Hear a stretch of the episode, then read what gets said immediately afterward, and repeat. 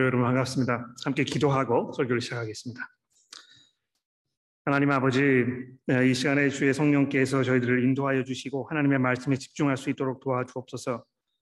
어, 주의 성령의 역사하심이 아니면 우리가 하나님의 말씀 가운데 들어가기 어리옵사오니 어, 저희를 긍휼히 여기시고 하나님의 은혜를 베푸셔서 저희에게 깨달음을 주시고 또 순종하는 마음을 허락하여 주시기를 예수 그리스도의 이름으로 간절히 기도합니다. 아멘. 어, 우리가 살고 있는 이 세상과 우리 개인의 삶에 대해서 성경에 정말 많은 것들이 담겨 있습니다만 아마 오늘 본문 말씀 중에서 예수께서 직접 언급하셨던 이 거듭남 이것만큼 중요한 이슈들은 그렇게 많지 않을 것입니다.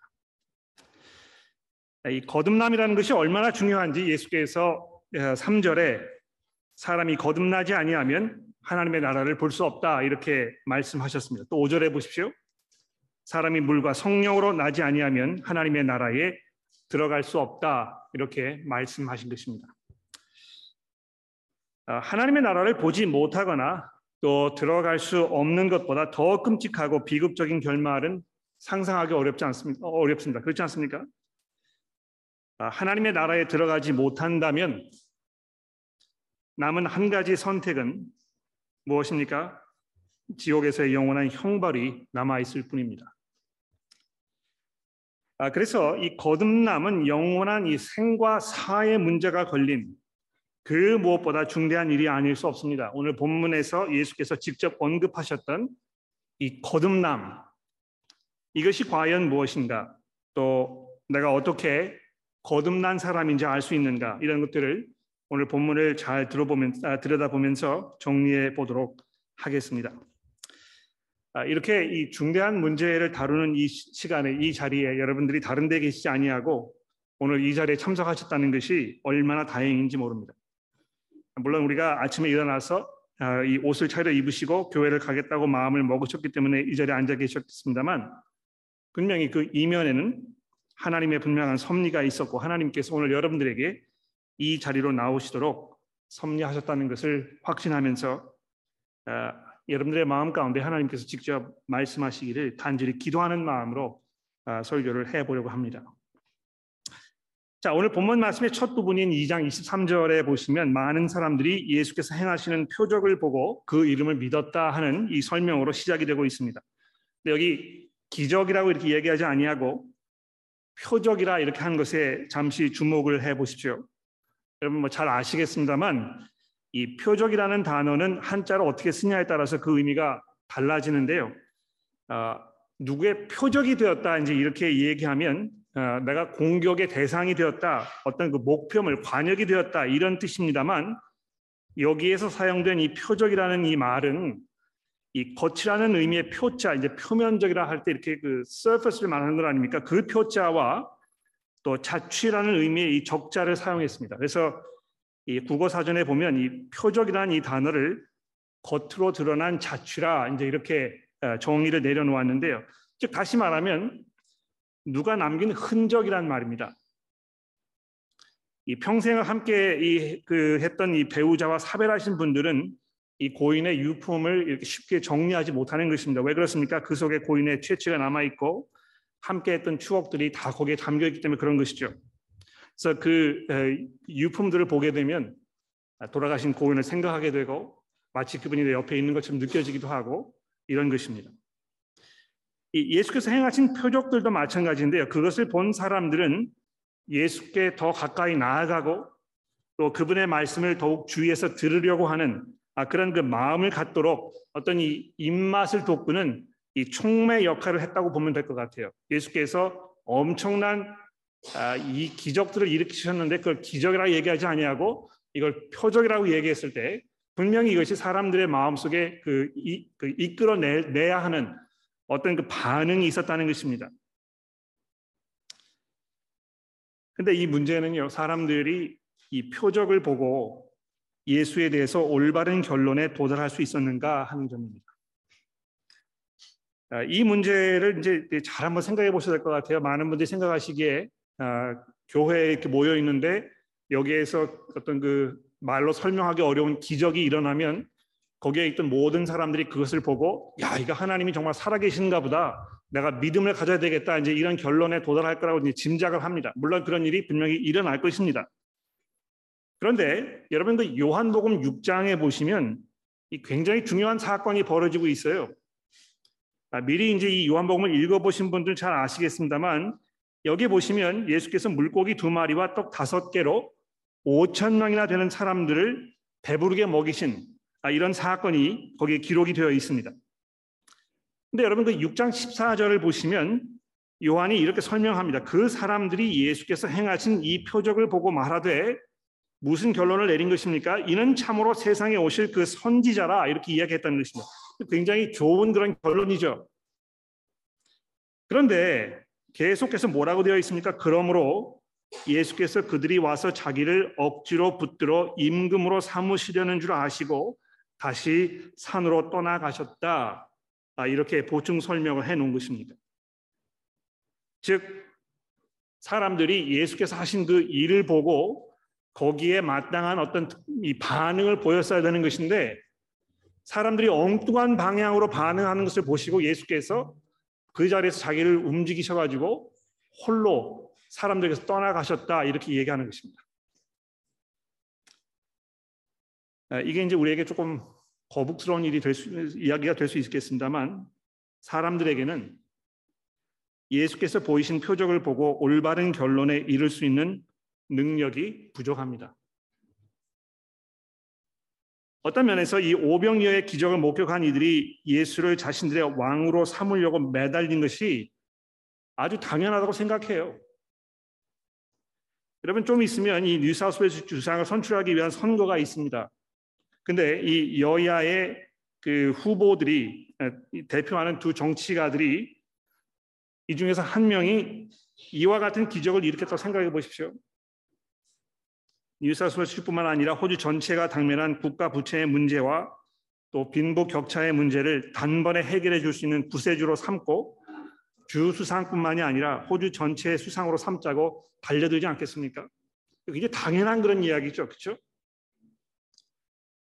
그런 열광적인 호응을 받아들이지 않는 정치가 아마 없을 것입니다. 그런데 예수께서 어떻게 하셨습니까? 그 표적을 보고 열광하면서 자기를 왕으로 삼으려는 이들의 손길을 풀이치시고 산으로 홀러 가셨다는 것이죠.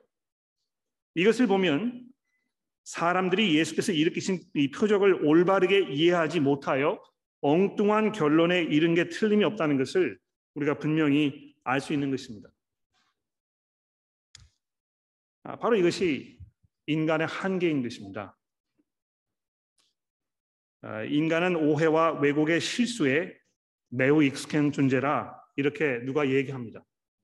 아마 여러분도 그 공감하실 것 같아요. 내 스스로 돌아보았을 때 무엇을 오해한다든지 또 진리인 것을 내가 이렇게 왜곡시킨다든지 이런 것에 아주 익숙합니다. 우리들은. 요즘 한국 언론에 이 특정 이단 종교와 관련된 기사들이 흘러 넘쳐나는 것을 우리가 보게 되는데요. 이제 그런 걸 접해 보시면서 사람들이 이제 이렇게 질문합니다. 사람들이 왜 이렇게 우매하고 사리 분별을 못하는 것일까? 참 어이없어 하는 것입니다. 그런데 여러분 다른 사람들에게 손가락질을 할 필요가 없습니다. 우리는 누구나 예외 없이 이 사탄의 거짓말들을 아주 쉽게 덥석 물어버리는 그런 못된 습관을 가지고 있지 않습니까? 이 선악과를 먹으면 눈이 밝아져서 하나님과 같이 되어 선악을 알게 될 것이라고 사탄이 하와를 유혹하였는데 하와는 한치의 의심도 없이 망설임도 없이 그것을 그냥 그대로 믿어버린 것입니다. 분별력을 상실하는 것 바로 이것이 우리 모두의 문제인 것입니다. 그러니까 마치 기적이 일어나면 사람들이 그것을 보고 당연히 이거를 잘 이해해가지고 올바른 결론에 도달해서 이것이 사람들의 마음속에 올바른 믿음을 이끌어낼 것이라고 우리가 생각합니다만 실제로 그렇지 않다는 것입니다. 요즘 일부 그리스도인들은 보통 경우에 일어날 수 없는 아주 특별한 일이 벌어지면 그것을 목격한 사람들의 마음속에 믿음이 생기지 않겠느냐고 생각들을 해서 아, 부흥회나 특별 집회를 열고 그 자리에 기적이 일어나는 것을 기대하고 또 열심히 기도합니다. 그 자리에 참석했던 분들이 특별한 경험을 하고 난 후에 이제는 이제 교회를 다녀야 되겠다 혹은 하나님을 믿어야 되겠다는 결심을 하게 되는 경우가 분명히 있습니다. 아마 이 자리에도 어, 다른 사람들이 경험해 보지 못했던 어떤 특별한 경험을 통해서 아, 마음에 이제 변화가 일어나고 어, 내가 이 신앙을 가져봐야 되겠다 하는 그런 생각이 드신 분들이 분명히 계실 것입니다. 그런데 문제는요, 그러한 특별한 경험들이 사람들을 올바른 결론에 이르게 할 그, 그 성질을 가지고 있지 않다는 것입니다. 사람들은 스스로의 힘으로 사리를 잘 판단하지 못하고 엉뚱한 결론에 이르게 되는 경우를 수도 없이 반복하고 있는 것을 우리가 역사를 통해서 우리 스스로의 삶을 통해서 계속 확인하게 되지 않습니까? 이 본문에도 보시면 똑같은 일들이 계속 벌어지고 있는 것입니다. 아, 사람들이 예수에 대하여 믿음을 갖게 되었을지 모르지만 예상외로 예수께서는 그들의 그러한 믿음을 그렇게 높게 평가하지 않으셨다는 점을 우리가 지나칠 수가 없습니다. 그들에게 자기 자신을 의탁하지 아니하셨으니 이제 24절에 이렇게 되어 있는데요. 아, 예수께서 이렇게 그 이저 표적을 보고 그의 이름을 믿게 된 이 사람들을 바라보시면서 흐뭇해 하셨을 수도 있을 것 같아요. 좀 그랬으면 얼마나 좋았을까. 야, 참 잘했다. 이제 뭐가 좀 되어가는 것 같구나. 네 삶 속에 변화가 일어나는 것 같구나. 이렇게 긍정적으로 평가를 해주셨으면 참 좋았을 텐데 그렇게 하지 아니하시고 예수께서 보셨을 때 이렇게 해서 갖게 된 이 믿음이 온전한 믿음은 아니라고 생각하셨다는 것을 우리가 알 수 있다는 것입니다. 물론 표적을 보았는데도 전혀 믿음이 생기지 않는 것보다는 훨씬 나았겠습니다만 지금 이 표적을 보고 예수의 믿음을 믿은 그 사람의 그 상태, 그 믿음이라고 하는 그 상태가 예수께서 보셨을 때 그렇게 온전한 상태라고 보지 않으셨다는 것입니다. 여러분 성경에서요. 이 믿음이라는 단어를 어떻게 사용하고 있는지 잘 들어보십시오. 아마 기억이 나실 텐데요. 야고보서 2장 19절에 보시면 야고보 사도가 이렇게 기록하고 있습니다. 하나님이 한 분이신 줄을 믿느냐? 얼마나 중요한 사실입니까? 하나님께서 유일하신 하나님이시고 그래서 이 온 세상을 창조하신 그 창조주시라는 것을 너희가 믿느냐? 잘하는도다 귀신도 믿고 떠느니라 이렇게 말씀하신 것입니다. 그러니까 이 귀신들도 하나님께서 오직 유일하신 하나님이시고 온 세상을 창조하신 창조주이시라는 사실을 그 누구보다 잘 알고 있습니다. 거기에 믿음이라는 단어를 쓴 것입니다. 그러나 귀신들의 그러한 믿음이 하나님 보셨을 때 올바른 믿음이라고 생각할 만한 사람은 이 자리에 한 분도 안 계실 것입니다. 그렇지 않습니까? 즉, 이 구원에 이르게 하는 그 믿음은 아주 특별한 성질을 가지고 있는 믿음이라는 것입니다. 아, 좀 여러분들이 놀랍게 생각하실지 모르겠는데요. 하나님이 살아계신다는 것을 믿는 그것이 그 사람을 구원에 이르게 하겠습니까? 잘 들어보십시오. 하나님이 살아계신다는 것을 믿는 것이 그 사람을 구원에 이르게 하겠습니까? 아, 이렇게 잘 안 하는데 아, 여러분 옆에 계신 분하고요. 잠깐 한번 얘기해 보시겠어요? 여러분의 답이 뭔지 한번 얘기해 보십시오. 하나님께서 살아 계신다는 것을 믿는 그것이 그 사람을 구원에 이르게 하겠습니까? 예, 아니요. 한번 서로 얘기해 보시겠습니까?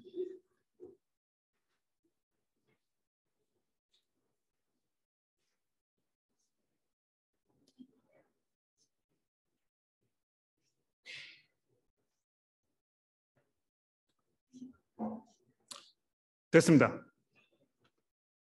이제 이게 교우 여러분들께서 그동안 교회를 다니시면서 얼마나 설교를 잘 들으셨는지, 얼마나 생각이 잘 정리가 되셨는지, 여러분의 믿음이 얼마나 성숙한 지경에까지 왔는지를 판단할 수 있는 그런 척도가 되라 생각합니다. 거수로 한번 해볼까요? 돌아보시면서 누가 어디에 손을 드시는지 잘 한번 보시고 아, 이분을 믿을 만한 사람인가 한번 확인해 보십시오. 하나님이 살아계신다는 것을 믿는 것이 그 사람을 구원에 이르게 한다고 생각하시는 마음 손 들어 보십시오. 이렇게 하시는 것 같아요. 이거 올려야 될 것인가 말 것인가? 아니다. 아니라고 하신 분들이 훨씬 더 많네요. 그렇죠? 예, 그러나 아닙니다요. 예, 그러나 아닙니다가 정답입니다. 하나님이 살아계신다는 것을 믿는 이것은 기독교 신앙의 가장 기본적인 전제입니다. 그렇지 않습니까? 아, 이것을 우리가 믿지 아니하면 아, 믿음의 이 자리에 나아갈 수가 없습니다.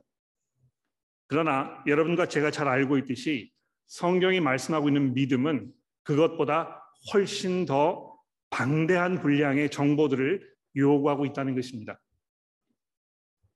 하나님이 살아계신다는 것을 인정하면 거기로부터 꼬리를 물고 연결되는 그 다음 사실들을 피할 수가 없는 것입니다. 즉, 살아계신 하나님을 우리가 참으로 인정하고 진정으로 섬기지 않고 살아왔음을 깨닫게 될 것입니다. 하나님께서 살아계신다는 것을 우리가 믿게 되면 그 하나님을 우리가 올바르게 섬기지 못했다는 것을 깨닫게 될 것이라는 것입니다. 그리고 그것을 깨닫는 순간 우리가 하나님의 진노 아래 있음을 알게 될 것이고 그 진노하심에서 구원을 받을 수 있는 유일한 길은 그 하나님의 진노를 나를 대신하여 감당하신 예수 그리스도를 의지하지 않으면 안 된다는 사실에 도달해야 하는 것입니다. 우리를 구원에 이르게 하는 믿음이 바로 이 믿음인 것입니다. 그렇지 않습니까? 하나님을 향한 우리의 이 무례함과 오만 방자했던 반역의 삶의 결과로 우리에게 쏟아져 부어야 마땅했던 이 하나님의 영원하신 형벌을 그리스도 예수께서 우리를 대신하여 짊어지셨다는 것을 고백하는 그 고백이 우리를 구원에 이르게 하는 믿음의 그 실체인 것입니다. 그러니까 이 표적을 보았을 때 생긴 믿음이 우리의 시선을 예수께로 향할 수 있게 할 수 있을지 모르겠습니다. 또 그렇게 할 것입니다. 그러나 예수께로 우리의 시선이 집중되는 것만으로는 충분하지 않다는 것입니다. 왜 그렇습니까? 그 표적들 자체가 그분께서 당하신 죽음이 우리와 무슨 상관이 있는지를 처음부터 끝까지 자세하게 설명해 주지 않기 때문에 그런 것입니다. 물론 그 표적을 보았을 때 내가 이분의 말씀을 잘 들어야 되겠다. 내가 이분에게 찾아가서 그분에게 여쭈어보고 이분이 무슨 말을 하고 있는지 나에게 무엇을 요구하고 있는지에 대해서 내가 깊이 생각해 봐야 되겠다는 어떤 그 마음의 의지가 발동될 수 있지만 그 표적을 본 것만으로 우리가 알고 있는 이 복음이 전부 처음부터 끝까지 설명되지는 않는다는 것입니다. 그리고 불행하게도 대부분의 경우에 표적을 보았을 때 그 표적을 보고 나서 우리가 내리는 결론은 하나님께서 원하시는 결론이 아닌 경우가 대부분입니다. 그러니까 인간의 한계가 바로 여기 있는 것입니다. 표적을 보고 그것으로부터 예수께서 우리의 구주가 되신다는 것을 우리 스스로 깨닫지 못한다는 것이죠. 그래서 우리의 마음은 너무 혼탁합니다. 죄로 물들어 있어서 온전한 이해가 불가능할 뿐더러 이해된다고 하더라도 우리의 스스로 능력으로는 이 지적 이해를 믿음으로 승화시키지 못한 못하는 것입니다. 예, 제가 이제 이런 분들 자주 만나요. 이게 다 이해는 되는데 믿어지지 않는다고 이야기하시는 분들이 종종 있습니다. 아마 여러분들 가운데에도 그런 분들이 계실 것 같아요. 내가 성경이 뭘 이야기하는지 안다. 또 복음이 논리적으로 어떻게 무엇을 설명하는지에 대해서도 내가 충분히 이해가 되었다. 그러나 믿어지지는 않는다는 것입니다. 이 믿음은 지적 동의를 수반합니다만 지적 동의가 전부는 아닌 것입니다. 그것을 깨닫기 위해서는 예수께로 나와서 어떻게 해야 되겠습니까? 그분의 말씀을 들어야 할 것입니다. 또 그분께서 선택하셨던 증인들의 증인들이 신약 성경을 통해서 예수의 증인으로 증언한 이 내용들을 잘 듣고 이해하지 않으면 안 될 것입니다.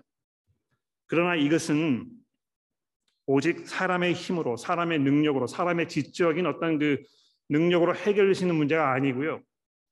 오늘 예수께서 말씀하신 대로 거듭나지 아니하면 받아들일 수 없고 이해되지 않는다는 것입니다. 분명히 사람의 힘으로는 어떻게 할 수 없는 영적인 요소가 여기 분명히 들어있다는 것을 우리가 인정해야 된다는 것입니다.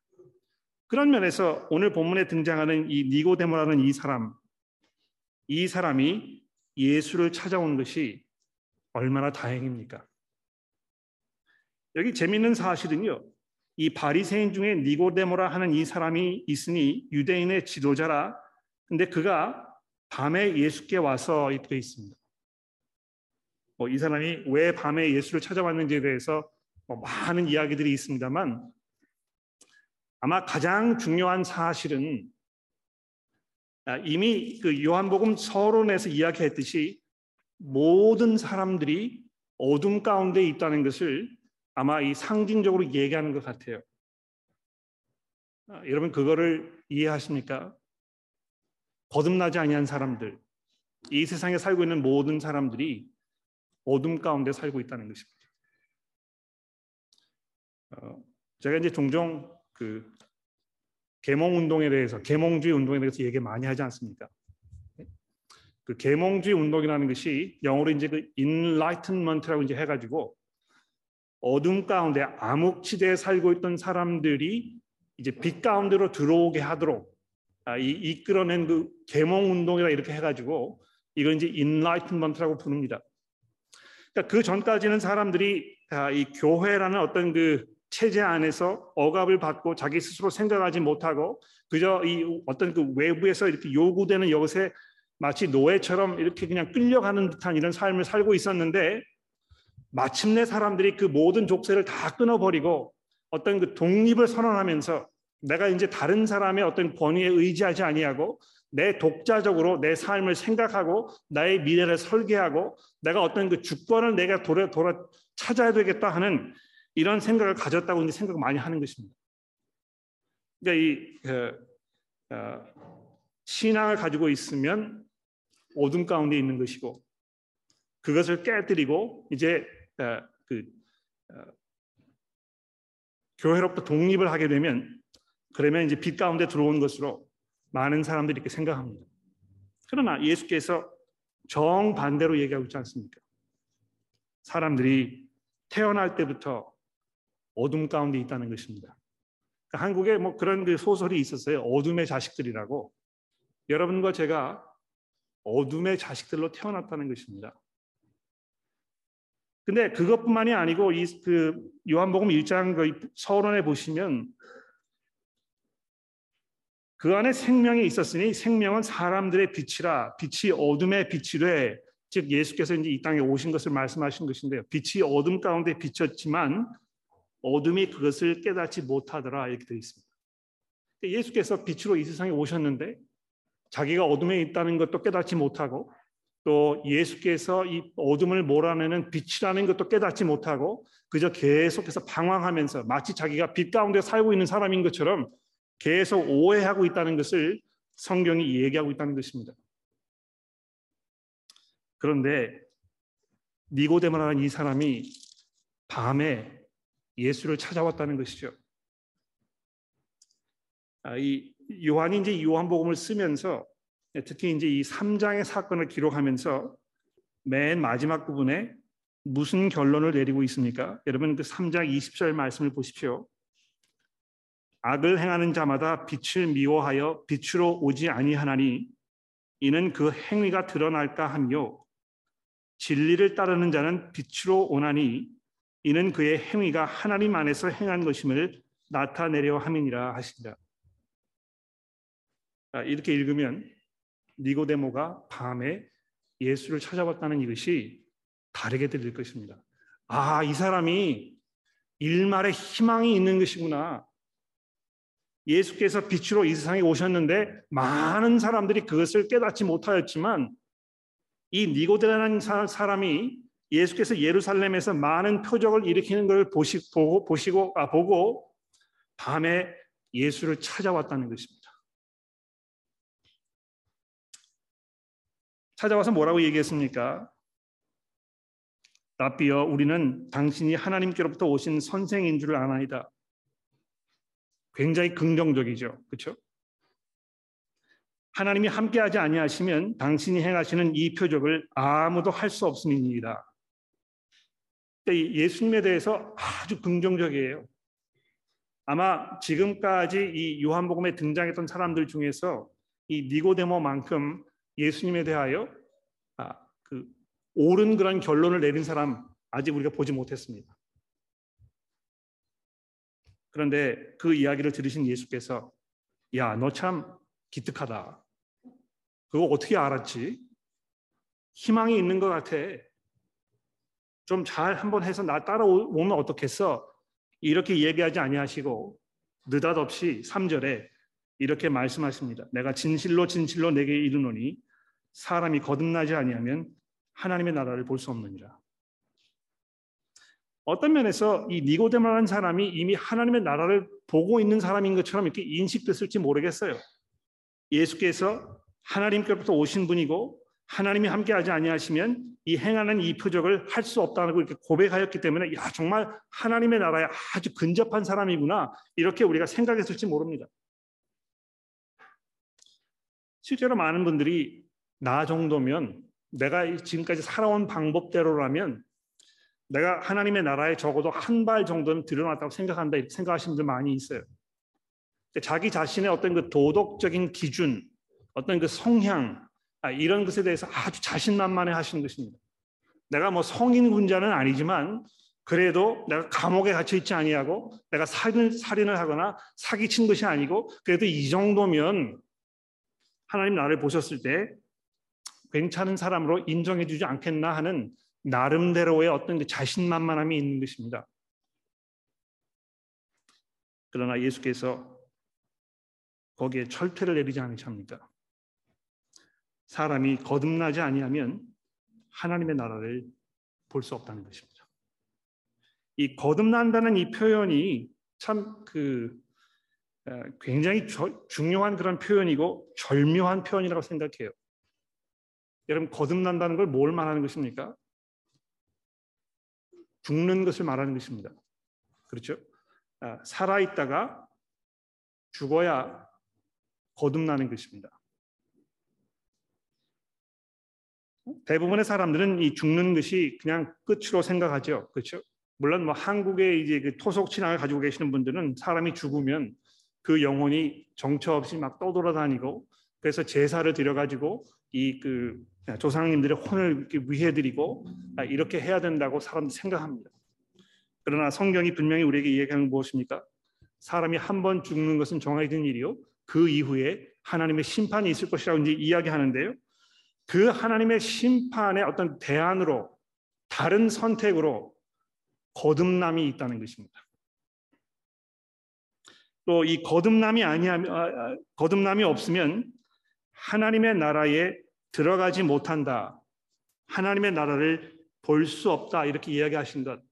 이걸 잘 한번 생각해 보십시오. 내가 과연 하나님의 나라의 시민권을 가지고 있는가? 내가 어떻게 하면 그 시민권을 얻을 수 있는 것인가? 무엇이 나로 하여금 그 확신을 갖게 하는 것인가? 교회를 그저 왔다 갔다 하고 교회 생활에 익숙하고 그저 나름대로 선하게 살려고 하고 그저 나름대로 성경을 읽으면서 여기 있는 말씀 내가 뭐 순종하려고 하고 아, 이런 어떤 그 도덕적인 종교 생활 이것이 나로 하여금 하나님의 나라에 들어갈 수 있는 자격을 얻도록 하는 것인가? 내가 내 스스로를 돌아보았을 때 내가 과연 하나님의 나라에 속한 백성이라고 자신 있게 이야기할 수 있는가? 이런 고민들을 가지고 계십니까? 그렇다면 여러분 스스로에게 물어보셔야 되겠죠. 내가 거듭난 것인가? 이 거듭남에 대하여 잠시 생각해 봅시다. 오늘 본문 말씀해 보시면 이 거듭남에 대해서 3절에 아, 이야기하신 후에 좀 더 자세하게 5절 말씀해 보시면 이 거듭남을 이렇게 설명하고 있습니다. 예수께서 대답하시되 진실로 진실로 내게 이르노니 사람이 물과 성령으로 나지 아니하면 하나님의 나라에 들어갈 수가 없느니라. 육으로 난 것은 육이요 영으로 난 것은 영이니 내가 내게 거듭나야 하겠다는 이 말을 놀랍게 여기지 말라. 바람이 임의로 불 때에 내가 그 소리를 들어도 어디로 와서 어디로 가는지 알지 못하나니 성령으로 난 사람도 다 그러하니라 이렇게 되어 있습니다. 우리가 성령으로 나야 한다는 것입니다. 거듭남이라는 것은 다시 말해서 성령으로 난다는 것입니다. 아, 근데 여러분 그 이 우리가 이제 성경을 읽을 때 아, 이래서 신약 성경과 구약 성경을 잘 연결해서 읽어야 하는 것인데요. 특히 오늘 우리가 읽은 이 에스겔서 36장과 37장에 보시면 이 생명이라는 것과 성령이라는 이것이 아주 밀접하게 연관되어 있는 것을 보시게 될 겁니다. 그러니까 이 하나님께서 천지를 창조하셨을 때 흙으로 사람을 빚었는데 그 안에 생기가 없었다고 이제 했잖아요. 그렇죠? 근데 하나님 어떻게 하셨습니까? 그 코에 생기를 불어넣으셨다 이렇게 했죠. 근데 그 생기라는 그 단어가 이 하나님의 영이라는 그 단어와 같은 단어입니다. 그러니까 하나님께서 그 사람에게 영을 불어넣으셔서 어, 이 겉껍데기에 있는 이 사람이 살아있는 생명이 되었다 이제 이렇게 얘기하는 것입니다. 어, 마치 그런 그 개념이 이 에스겔서 37장에 등장하는데 에스겔이 이제 어떤 그 환상을 보았습니까? 아, 골짜기가 있었는데 그 골짜기에 마른 뼈들이 있지 않았습니까? 그 마른 뼈들이 죄 가운데서 폐역하여 다 쓰러지고 무너져 내린 이스라엘 백성들을 이야기하는 것이라고 설명하였습니다. 근데 하나님께서 이 에스겔 선지자에게 뭐라고 얘기하셨습니까? 에스겔 선지자 이들에게 아, 선포하여 아, 살아나라 이야기하라. 아, 그렇게 했더니 이 뼈들이 막 일어나 가지고 붙고 살점이 붙고 그래서 큰 군대를 이루었다고 37장에 설명이 되어 있습니다. 그러나 역시 마찬가지로 창세기 1장에서 얘기했듯이 겉 형태는 있지만 그 속에 생명이 없었다는 것입니다. 그런데 하나님께서 에스겔 선지자에게 너의 입을 통하여 하나님의 말씀을 그들에게 선포했을 때 그 입을 통해서 나가는 하나님의 성령이 그들 가운데 들어가서 그들이 일어나 하나님의 백성들이 되는 그 장면을 37장에 설명하고 있는데요. 성령께서 하시는 그 일이 바로 그런 것이라는 것입니다. 여러분께서 성령으로 거듭나시면 성령의 세례를 받으시면 그 뭘 말하는 것입니까? 죽어 있던 사람이 깨어나서 새로운 생명을 갖게 되는 걸 말한다는 것입니다. 즉 여러분이 예수를 믿고 어둠 가운데 있다가 빛으로 나오셨을 때 여러분이 죄 가운데에서 죽어 쓰러져 마땅한 그런 영혼들이었다는 것을 이해하였지만 그런 상태에 있었지만 그리스도를 만나고 나서 내가 하나님 앞에 내 죄를 회복 아, 자복하고 하나님의 용서를 구해야 되겠다는 아, 이런 그 마음의 변화가 일어났을 때 하나님께서 여러분들의 마음 가운데 새로운 생명을 불어 넣어 주시고 바로 그렇게 해서 성령의 세례가 여러분 가운데 임한다는 것입니다. 여러분 이것은 아, 특히 그 은사주의 교회들이 이야기하는 성령 세례와 전혀 다른 것이라는 것을 잘 이해하십시오. 많은 분들이 오해하시기에요. 신앙생활이 이렇게 쭉 되어가다가 좀 시들어지고 힘이 없어지고 그래서 제 그 기능을 잘 발휘하지 못하고 이렇게 되어 있을 때에 하나님께서 이 성령 세례를 또 불어 넣어 주시면 그 시들어져 가던 일 불꽃이 확 일어나 가지고 이 신앙이 갑자기 일어나는 것처럼 이렇게 오해하십니다. 안타깝게도 성경이 그런 식으로 성령의 세례에 대해서 이야기하지 않는다는 것입니다. 성령 세례는 여러분과 제가 예수 그리스도를 만나고 그분을 구주로 고백하면서 하나님께로부터 새로운 생명을 받는 그 순간 바로 이어지는 그 순간 동시에 일어나는 이 하나님의 은혜의 표현이라는 것을 여러분 이해하십시오. 근데 재미있는 사실은 여기 보시면 예수께서 그냥 성령으로만 이렇게 얘기하지 아니하시고 물과 성령으로 나야 한다 이제 이렇게 얘기하셨습니다. 이 왜 그 여기다 물을 갖다 붙이신 것인가 이렇게 이제 의아해 하실 것 같아요. 많은 분들이 이것을 여러 가지로 설명합니다. 어떤 분들은 아, 그 아이가 태어날 때 양수가 터지면 아, 이것이 이제 그 물이 여기에 연결되어 있지 않습니까? 그래서 사람이 이 세상에 한 번 태어날 때 아, 그걸 이야기하는 것이고 그 다음에 성령으로 해서 이제 두 번째 그 중생하는 이것을 표현하는 것이다 이렇게 설명하시는 분들도 계시고 또 어떤 사람들은 이 물이라는 것이 아, 예수께서 십자가 위에서 이 창에 그 옆구리에 창을 이렇게 찔리셨을 때 거기에 물이 나왔다는 걸 이야기하면서 아, 이 십자가 사건을 이야기하는 것일 것이다. 그리고 나서 이 성령이라는 것은 이 부활의 사건을 말하는 것일 것이다. 그래서 예수의 이 죽음과 부활 아, 이걸 이야기하는 것일 것이다. 이제 생각하시는 분들 많이 계시는데요. 아, 그런 그 여러 가지 설명들이 나, 나름대로 설, 뭐이 납득이 되고 또 그 그렇게 생각하시는 이유들 충분히 이해가 됩니다만 가장 중요한 것은 오늘 우리가 아침에 읽었던 이 구약 성경의 그 중요한 부분이 여기에 대해서 충분한 설명을 우리에게 해주고 있다는 것입니다. 여러분 에스겔서 36장의 말씀 기억나십니까? 성령께서 사람들의 마음 속에 찾아와서 새로운 생명을 불러 넣어 주시게 될 것인데 그 성령께서 하시는 중요한 일 중에 하나가 무엇입니까? 깨끗게 하신다는 것입니다. 그런데 이, 이 중요한 그 성경의 가르침을 아, 요한 사도만 이야기한 것이 아니고 여러분 이 중요한 부분이니까 한번 찾아보십시오. 고린도전서 6장으로 와 보시겠습니까? 여러분 6장에 와 보시면 6장 11절에 사도 바울이 굉장히 중요한 이야기를 하고 있습니다. 고린도전서 6장 11절입니다. 너희 중에 이와 같은 자들이 있더니 주 예수 그리스도의 이름과 우리 하나님의 성령 안에서 씻음과 거룩함과 의롭다 하심을 받았느니라. 여기도 보시면 사도 바울이 이 성령의 사역에 대해서 이야기하면서 거룩함과 의롭게 하시는 즉이 씻음을 주시는 이것을 말씀하고 있다는 것입니다. 성령께서 여러분들의 마음 가운데 찾아왔을 때 마치 물로 더러운 몸의 모든 것들을 다 씻어 내시는 것처럼 우리를 씻기신다는 것입니다. 아마 이, 이 부분이 이제 그 좀 혼란을 가져오실 수 있을 것 같아요. 내가 한번 씻김을 받았으면 영혼이 깨끗한 상태로 남아 있어야 할 텐데 내가 내 스스로를 돌아보면 그렇게 깨끗해 보이지가 않는 것입니다. 실제로 계속해서 추한 모습들이 남아 있고 같은 실수를 반복하고 야 이거 내가 씻음을 받았다고 이야기할 수 있는 것인가? 성령께서 내 안에 오지 않으셨나 보다. 이렇게 혼란스러워 하신 것입니다.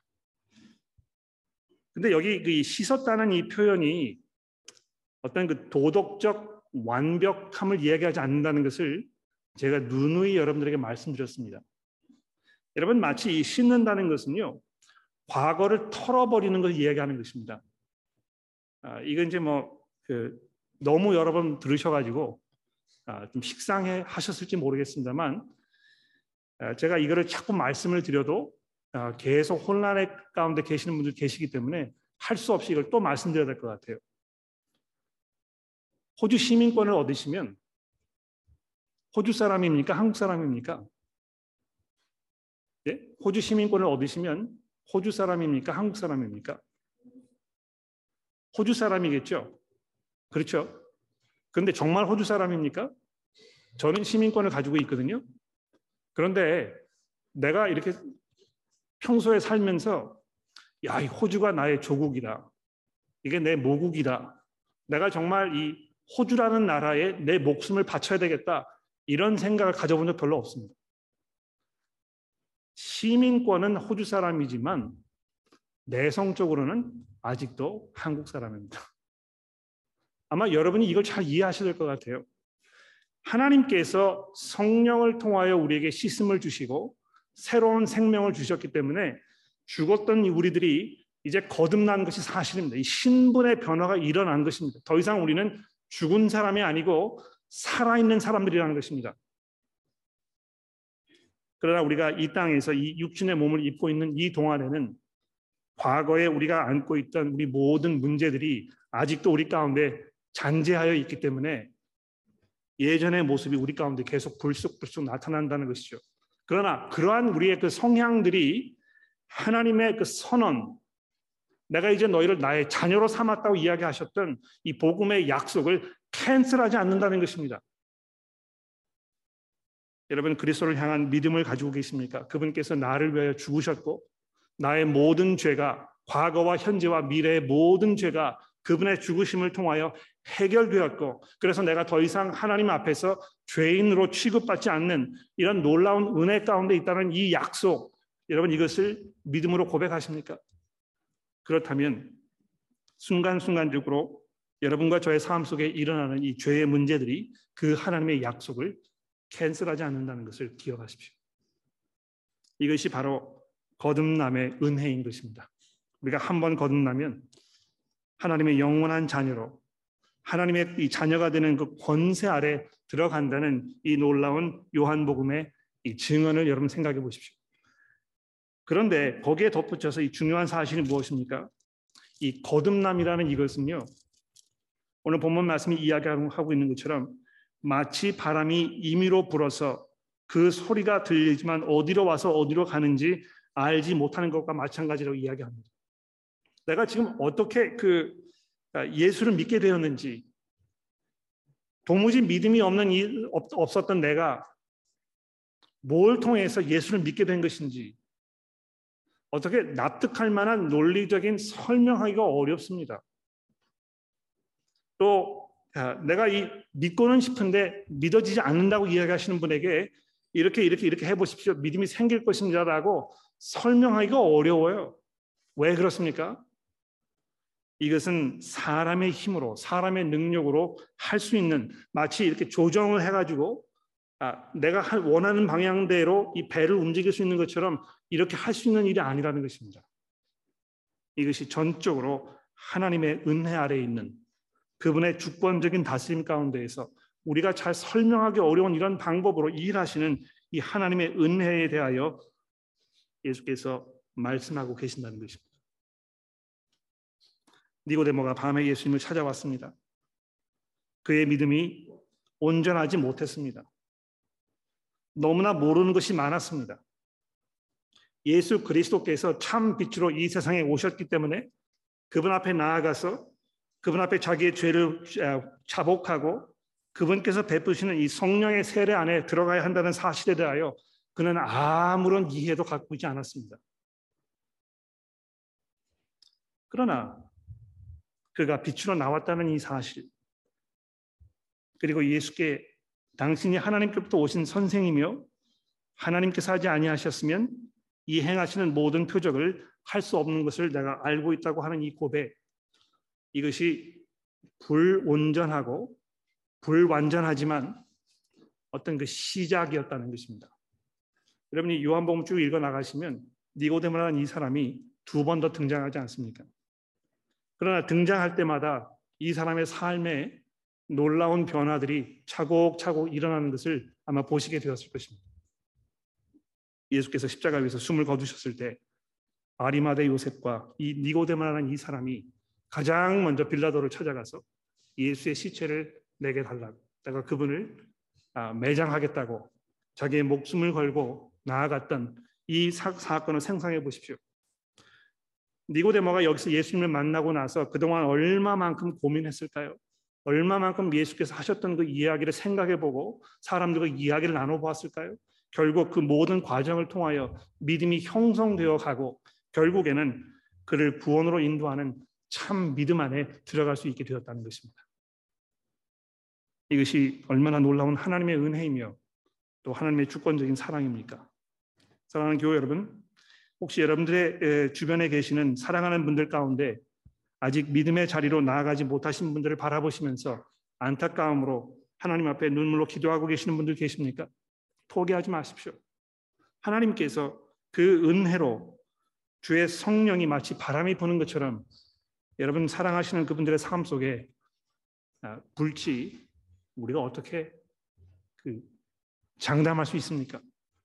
그러나 또 하나님의 은혜 가운데에서 그렇게 하실 수 있다는 그런 확신 가운데 우리가 기도로 나아갈 수 있게 되기를 간절히 바랍니다. 예수 그리스도의 이름으로 우리 가운데 풍성한 하나님의 은혜가 흘러 넘치게 되기를 기도하며 함께 기도하겠습니다. 하나님 아버지 빛으로 이 땅에 오신 그리스도께서 은혜와 진리의 그 찬란한 빛을 세상에 비추셨지만 어둠 가운데에서 눈이 먼 사람들이 그것을 바라보지 못하고 깨닫지 못하며 아직도 어둠 가운데 방황하고 있는 모습을 우리가 보게 됩니다. 마치 자신들이 억압과 압제의 이 족쇄를 풀어버리고 이제 마침내 자유롭게 해방을 누리며 살고 살게 되었다고 아, 그렇게 주장하지만 오히려 그것이 더더욱 그들을 멸망과 심판의 자리로 몰아가고 있는 그 안타까운 상황을 보면서 그리스도의 복음의 그 찬란한 영광의 빛이 그분들의 삶 속에 비춰지게 되기를 저희가 간절히 기도합니다. 주의 성령께서 그들을 찾아가셔서 그들의 마음 가운데 빛을 비추시고 그리스도의 얼굴에 있는 하나님의 영광의 광채를 바라볼 수 있는 은혜를 베풀어 주옵소서. 예수 그리스도의 이름으로 간절히 기도합니다.